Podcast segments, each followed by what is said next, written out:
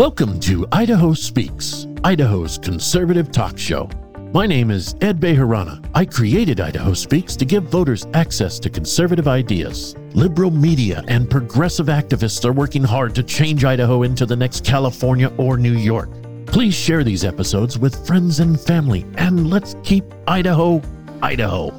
Welcome to Idaho Speaks. Hey, thank you for tuning in and sharing these episodes. Continuing with our candidate interviews. Oh my goodness, I've met some wonderful people already, and we're just beginning. I think this is what I love most about my job is I get to meet people that honestly I never would have met before. And, and don't you kind of feel like that yourself? I mean, you were you're going to vote for them would you have ever met them otherwise? Think about the richness of our lives because of the new people that come in them. No, we're not probably going to be friends or go out for coffee or have dinner together and get our families together. But having that moment to experience with somebody else in the community, somebody who chose to live where we live, I you know, I just think that that brings a richness to to life. So, with me in studio today, I have Randy Westlund, who is running for City Council in Post Falls, Idaho. Randy, thank you so much for taking time to talk to Idaho Speaks today. Absolutely. Thank you for having me. So, let's dive in. You know, I always ask the tough question. If you've listened to the show, you're ready for this, I hope. Here it comes. Who is Randy Westlund? Well, let's start with the uh, the most important things. I'm a Christian. I'm a father. My wife and I have three kids, ages six, four, and two. Our fourth child is on the way, due in November.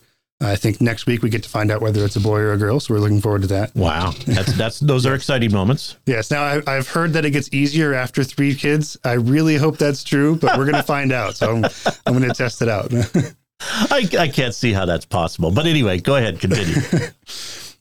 Uh, I grew up in North Carolina. Uh, my, my wife and I lived in Boston for a few years um, in, in the interim. When we moved out here five years ago, we had our second kid on the way. Uh, she was finishing grad school at the time. We didn't fit in culturally in Boston. We knew we couldn't live there long term.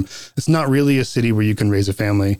And then, so we, we had to decide, you know, where are we going to live in the country? And for the first time, we really felt like all the options were available to us. Before that, we always had something dictating, oh, we've got to go here, we've got to go there. And so we made this giant spreadsheet where we listed out all the different states in the country and, and we rated them on gun laws and freedom and natural beauty and proximity to family. And uh, we nerded out over the whole thing. and we settled on Idaho because her family is here. Her family goes back a few generations in Idaho. And of course, she wanted to be near her mother. Yeah, they like to do that. They like to do that. Well, that's great. So, let me ask specifically. I mean, uh, yeah, the gun laws. Uh, you know, we're we're Christian centered and we're we're conservative. But when you got here, when you started uh, on the ground, what what's the you know the one specific thing that you remember the most? Kind of leapt out at you that said, "This is where I want to live." For me, it was the sense of community. Um, you know, growing growing up and being in college, you don't you don't really tie into the community the way that you do when you start establishing a household and having kids. And when we were in Boston, it's very much a uh, like a transient area. There's so many colleges there.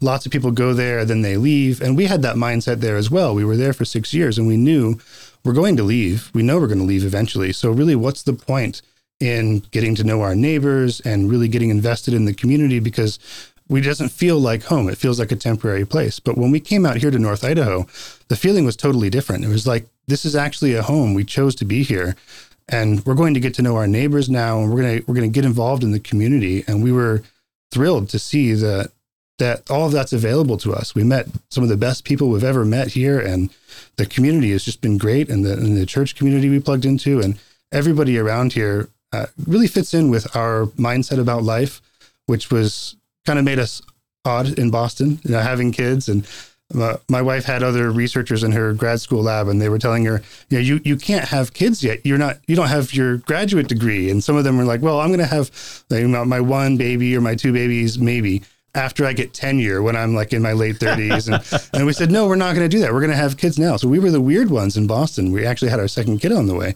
And when we moved out here, everybody has five or six kids. And we're like, oh, honey, we're behind. Yeah. We better start having some twins because I. yeah, I know some people, up. they have a baseball team. yes. well, you know, that's great. Um, and you're in tech. Now, I, you know, I have to imagine as a business owner in the tech industry, Idaho's not really known for its techs, tech-based employment um, draw.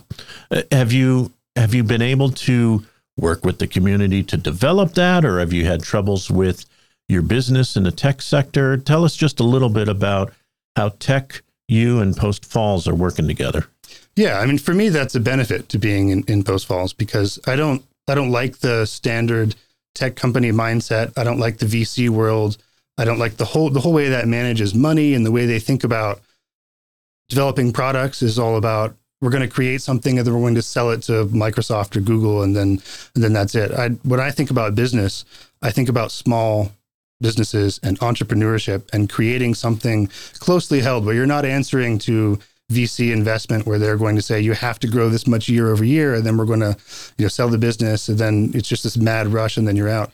I like to think about business as building something that you care about that maybe you're going to hand down to your children. Think about this generationally and then in terms of the business activities, like what's good for society and what's good for the community in the business and not just how am I going to make a bunch of money. That's fabulous. I appreciate your your answer there. So why did you decide to run for city council? You're a young man, young family, business entrepreneur. You're busy enough. Why do this? Um, I, it's definitely not something I would have ever seen myself doing. Um, I'm an introvert and an engineer kind of by nature. I've forced myself to become more of a salesman, to be an entrepreneur and, and step into that world. And I've always found more personal growth by forcing myself out of my comfort zone.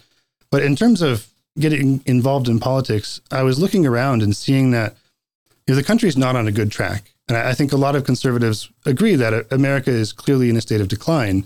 And there's a lot of different opinions about why that is and where we're going and what we do about it.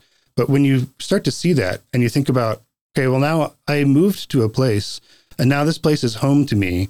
And I want my great grandkids to be baptized at the church that I attend. I have to do something because otherwise this community's like it's, it's going to go off the rails if something's not done about the way things are developed because you have to have good Christian stewardship in all levels of local government so that things develop along the right path. And I, I don't think we have that now necessarily. Yeah, and you know, and that's a good point. Now let me let me play devil's advocate. Let me just ask a follow up question to that. And I and I'm doing this in the spirit that just recently at the community library board, there was a discussion about some cost savings measures. And one of the ideas that came down was to close the libraries on Sunday. And I believe it was the chairman who made a statement that, well, it's the Sabbath. We shouldn't be working on the Sabbath anyway. And, and uh, you know, the, the flack still hasn't finished falling on this. Um, how do you square the idea of religion and politics? Well, certainly in America, we don't want to be forcing religious beliefs on other people. But at the same time, if you are actually a Christian and you accept the light of Jesus into your life, that necessarily transforms everything that you do. It changes the way that you behave, it changes the way that you think about things. And of course, that's going to inform policy. And the difficulty is always going to be yeah, how do we balance everybody's freedom of religion with what we believe is going to be good policy as Christians? Excellent. I appreciate that. So, when elected, what personal or professional skills would you draw on to perform your duties as an elected representative? I have three things that I think help me out here a lot. One is I'm an engineer, so I'm very systems oriented and detail oriented. I like efficiency um, that most of my companies are based around building efficiency. And when we when I do software for a small business, it's always about how are we going to make this business more efficient and and and so efficiency is really key in government because that's not government's strong suit. Uh, I'm also an entrepreneur, and that's forced me to think about the future a lot, about vision a lot, and so I, I kind of see myself as a visionary in some sense. Not that I have all the ideas, but that I can go around collecting those ideas and I appreciate talking about ideas. And so when I think about where the city is going, I want to think 50 years in the future because I'm thinking about generationally. I want my great grandkids to be here. And so that, that vision of like where are things going to go is, is going to help there. And then the, the third area is I have some accounting expertise. I taught myself a lot of that. I'm one of the strange guys who went through the IRS tax codes and filed my own taxes by hand because I decided I should be able to do this. If this is a just system, then a citizen should be able to figure this out.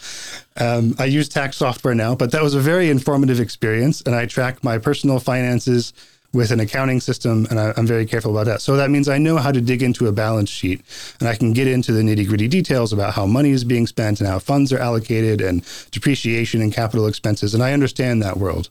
That's fantastic. Excellent. I I was going to tell a story about taxes, but I think I'm just going to leave it there. In your view, what are the top three challenges currently facing Post Falls, and how would you address them? The the first primary challenge is always growth, and that's everywhere in Kootenai County. Growth has been happening so quickly; we're struggling with the impacts of that. Um, I think the, the way to address that is to is to say first, you know, we, can't stop all growth because that's not good for a city, but we also can't keep growing at the pace we've been growing because it's not sustainable. And so we have to find some middle ground where we're making trade offs so that we're growing in ways that are healthy and good for the existing community. And and in my mind, that means are we growing in ways that benefit families? Because the family is the fundamental unit of society. I, I don't believe it's the individual, it's the family, the household unit. And so anything that's bad for families is going to be bad for society because families are where the next generation comes from. And so everything we do in policy should be guided by is this good for families or bad for families? So the kind of development we should have is the kind of development that's good for families. And you can debate exactly what that is, but that's the guiding principle about when you're considering this development. You know, if it's luxury condos, okay, that's not really family oriented. Um, if it's studio apartments, that's not really family oriented. But if it's starter homes, that's that's exactly what a young family needs. And as a coincidence, that's also what uh, retirees need who are empty nesters looking to downsize. And so there's a, there's a lot of benefit in orienting things in that direction. The second point, as an issue Post Falls faces, I think, is the fiscal side of the, the sort of the balance sheet and the way we've been growing and, and spending money is you have to maintain all of the infrastructure that you build. And nobody, I think, is really thinking 30 years or 50 years in the future in terms of maintenance because every mile of street that the city builds on the city's balance sheet is considered an asset. And so it's like it's not an expense to build a road, it's an asset. And sometimes that's paid for by developers and the asset is gifted to the city and that's depreciated over say 40 years on the city's balance sheet. And what's not visible is the maintenance that you're going to have on there. And especially for the first 10 or 15 years, there's really no maintenance. And so the city grows, adds a new subdivision, and there's tax revenue coming in, and there's really no maintenance. And so that looks good for the city. And they're like, oh, we have this money we can use. But then 10 or 15 years later, how are we going to pay for the expenses when we have to replace, you know, repave the city streets or replace the sewers or, or that sort of thing? So we really have to be careful about what we're committed to because when the city expands infrastructure, it's a promise sort of in perpetuity that the city will maintain it for the citizens. And so uh, anybody involved in city government has to be very careful stewards of what exactly are we promising to do and, is that a legitimate thing? Can we actually do that? And then the, the third issue I think faces Post Falls is this sort of this lack of a sense of place, of a sense of um, community, because Post Falls is sort of the bedroom community for Coeur d'Alene and Spokane. And if you look at the city's comprehensive reports, they have charts and data in there indicating that something like half the people who live in Post Falls work somewhere else, whether it's you know commuting east or west. And that can be difficult because if a place is only like if a city is only somewhere you go to sleep, it doesn't have its own character, it doesn't have its own unique culture, and that doesn't give you a reason to love it or to care about it. And like if we if we want to love the city that we live in, we should be careful that we are sort of cultivating this sense of place and this sense of being. And you get that through having you know having beauty in the downtown area through having local businesses that are owned by people in the community. And so we have to encourage the kind of private investment in post falls that creates this sense of community and this sense of place so that everybody can be proud of the city they live in. That's fantastic. What a great point. Um because you're right. I mean Coeur d'Alene you look at it going back 40 years it really didn't have an identity beyond the logging and mining industries that were there. But it took the vision of leaders to say, you know what, we're going to make downtown a destination. And oh boy, I mean, we just finished the destination tourist season. And you're right, Post Falls is anticipated to be 80,000 people. in not too many years from now and to not have a cultural identity that's that's excellent how would you prioritize and manage the city's budget especially in areas that might be underfunded or overspent I think the city's been put in, uh, all cities have been put in um, a very difficult position because as conservatives, we want to keep taxes low and we want to make cities a good place for families to live. But at the same time, we've seen the housing crisis and we've seen inflation skyrocketing. And that makes it really difficult when the city has the opportunity to take its 3% raise on, on property taxes. We want to say no to that, but we also have to recognize that the the Fed's monetary policy has created a, a, very inflationary environment, and the city's expenses are all affected by inflation. And if the, even if the city does take the three percent increase to its budget, that's not enough to even keep up with inflation. And so we have to be really careful balancing that. And that's a matter of going through individual things to say, you know, hey, maybe there's something here that is publicly funded that could be offloaded onto onto the private investment to say, you know, let, let, what can we do to encourage private investment in this area instead of making it a public expense? Or, or just saying sometimes it's a legitimate function of government to spend public money for the common good. A good example of that is public parks.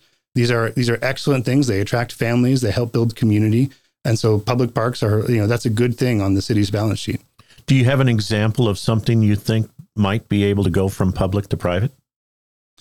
Um, I, I think this idea of, of revitalizing or or rebuilding the downtown area in Post Falls is something that both should happen and should be led by private investment. So, if, like if you look at Coeur d'Alene, Sherman Avenue, it's it's a beautiful downtown. There are businesses there right along the street. It's it's a nice place to walk around.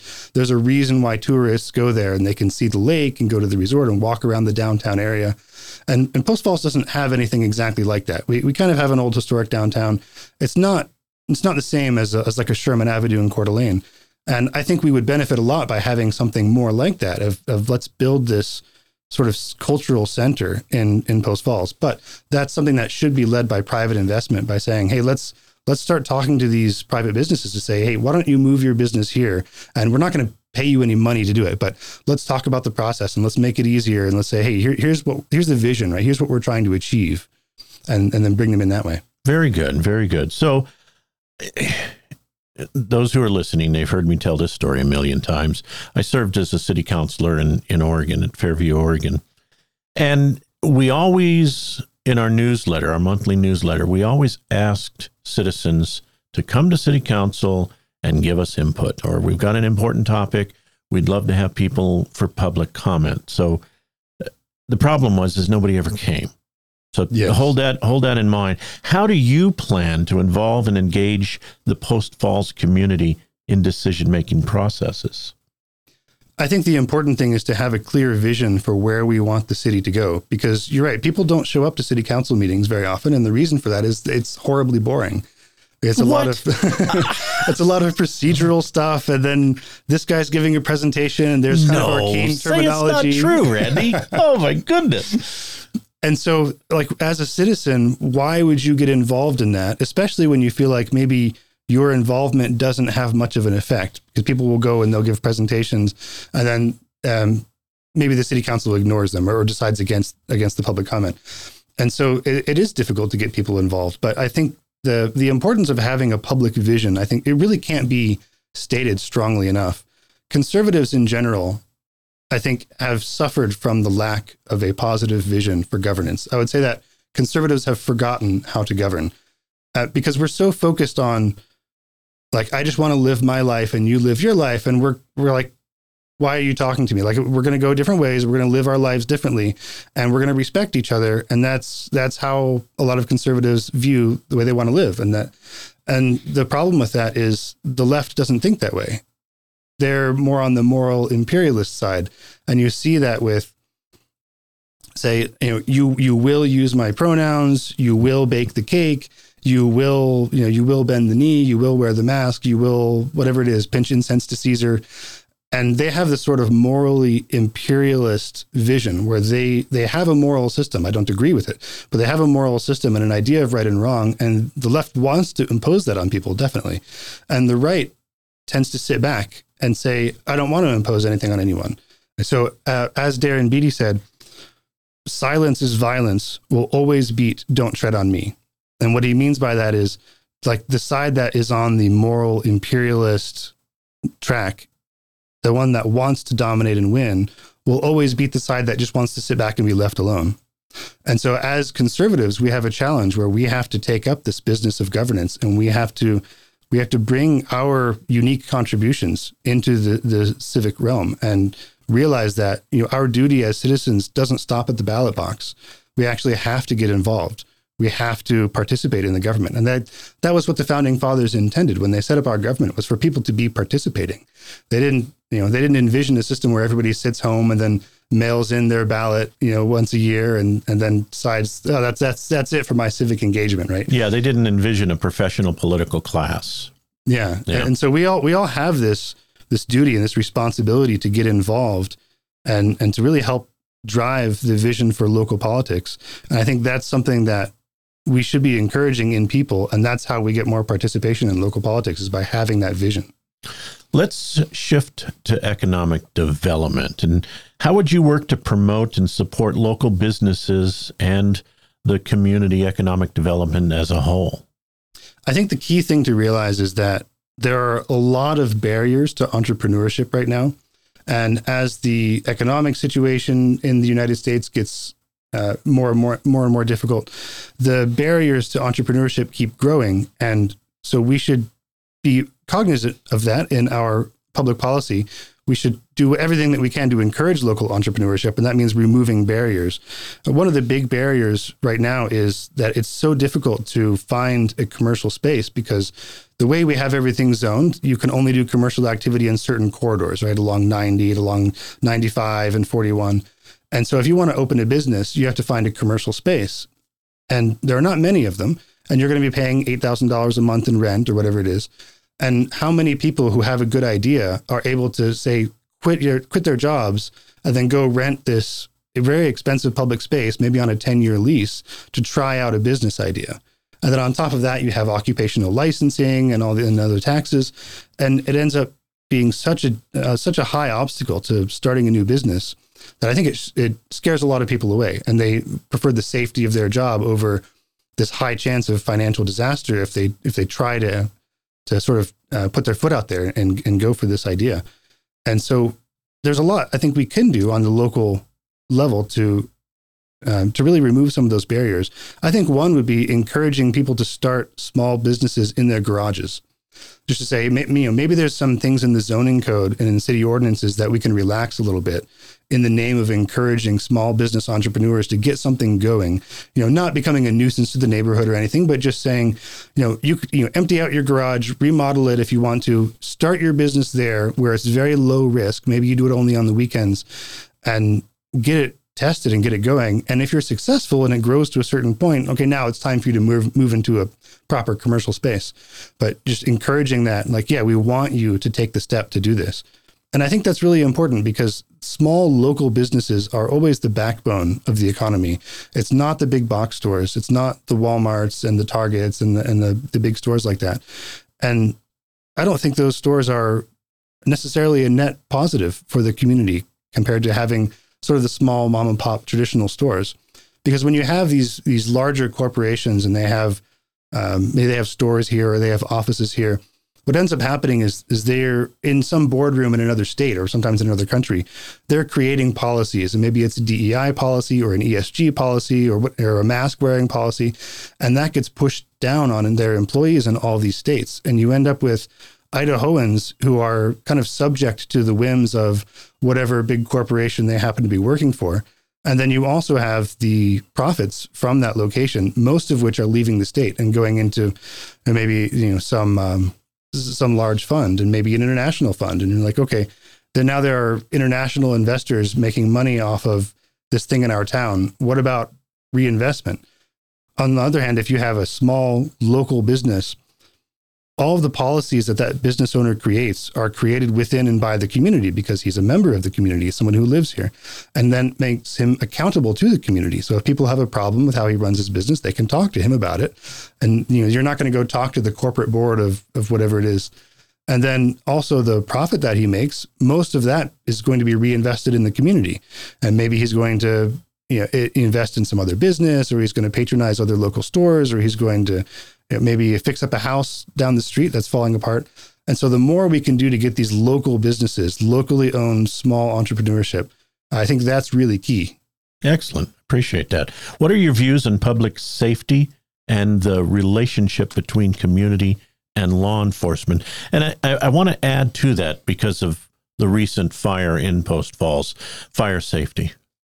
Yeah, um, public safety is is possibly the top priority. Certainly one of the few top priorities because if our values are that we want to create a city where it's a good place to raise a family, safety is probably the top priority for that. Nobody wants to raise kids in a dangerous city.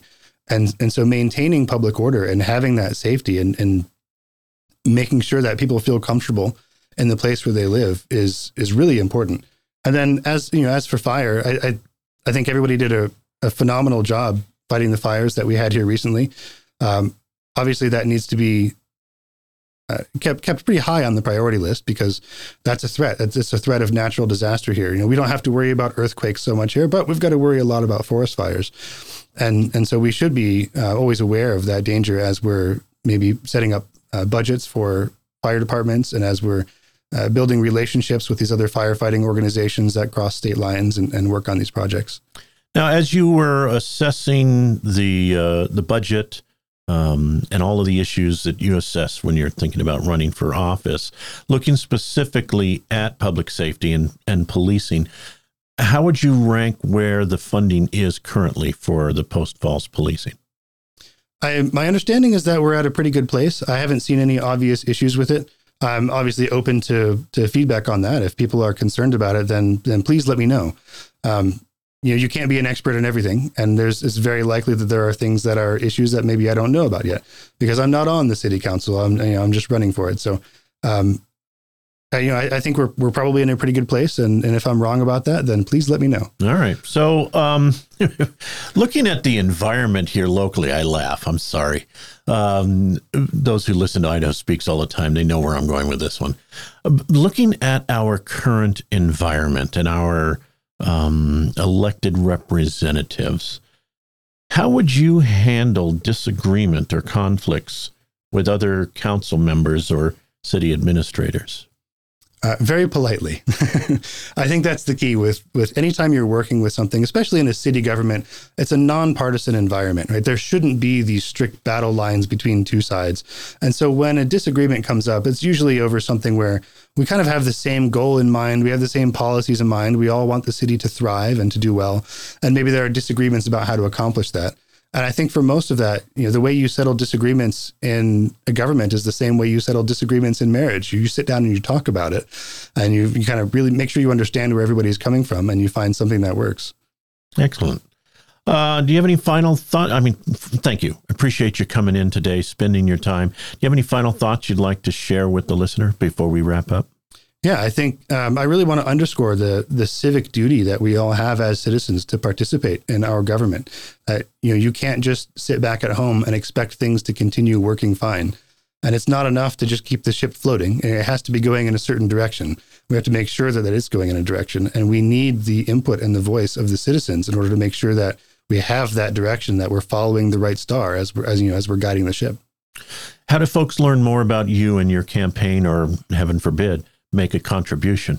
Yes, my website is randyforpostfalls.com. Um, please check that out. Um, you know, my email address is on there. You can reach out to me at any time. And if you want to invest in the kind of change that I that I believe in, then you know absolutely do that. Now, Randy, for Post Falls is that the number four or F O R? F O R. F O R. And I will make sure and include that link in the show notes. Well, Randy, Thank you so much for coming in today. Thank you. It's been a pleasure. We've reached the end of the episode, but not the end of the issue. Please share this episode with your friends and family and help more people add their voice to Idaho Speaks. Do you have a question or issue you'd like to share with Idaho Speaks? Visit www.idahospeaks.com and click Share an Issue. Your state, your voice. Idaho Speaks.